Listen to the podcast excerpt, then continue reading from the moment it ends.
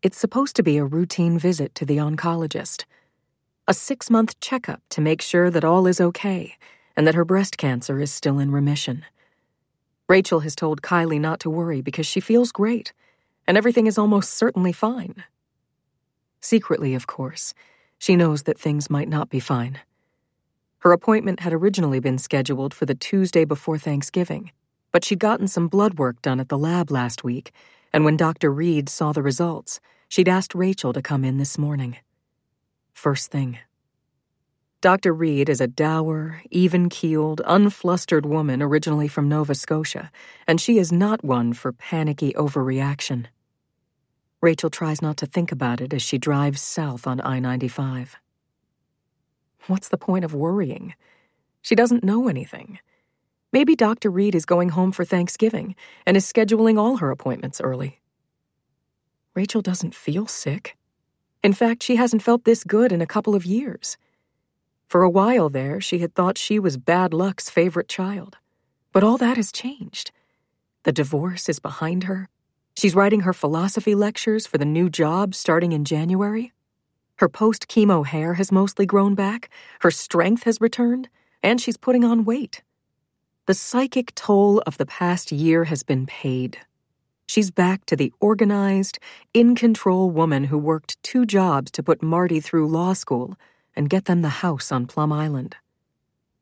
She's only 35. She has her whole life ahead of her. Knock wood, she thinks, and pats a green bit of the dashboard she hopes is wood, but suspects is plastic. In the arcane clutter of the Volvo 240's cargo area, there's an old oak walking stick, but there's no point risking life and limb reaching back for that. The phone says it's 8:36 now.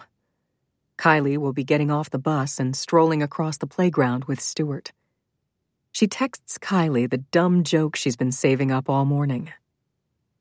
How do you think the unthinkable? When Kylie doesn't respond after a minute, Rachel sends her the answer. With an iceberg. Still no response. Do you get it? Try it with a lisp, Rachel texts. Kylie is deliberately ignoring her. But, Rachel thinks with a grin, I'll bet Stuart's laughing. He always laughs at her dumb jokes. It's 8:38 now, and traffic is backing up. She doesn't want to be late. She's never late.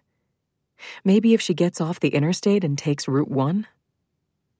Canadians do Thanksgiving on a different day, she remembers. Dr. Reed must want her to come in because the test results don't look good. No, she says out loud and shakes her head.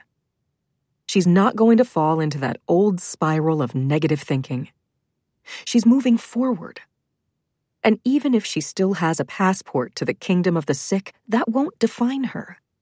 That's behind her, along with the waitressing and the Uber driving and falling for Marty's lines. She's using her full potential at last. She's a teacher now. She thinks about her opening lecture. Maybe Schopenhauer is going to be too heavy for everyone. Maybe she should begin the class with that joke about Sartre and the waitress at the do. Her phone rings, startling her. Unknown caller, it says.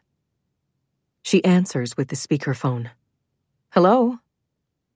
Two things you must remember, a voice says through some kind of speech distortion machine. Number one, you are not the first, and you will certainly not be the last. Number two, remember, it's not about the money, it's about the chain. This has to be some sort of prank, one part of her brain is saying.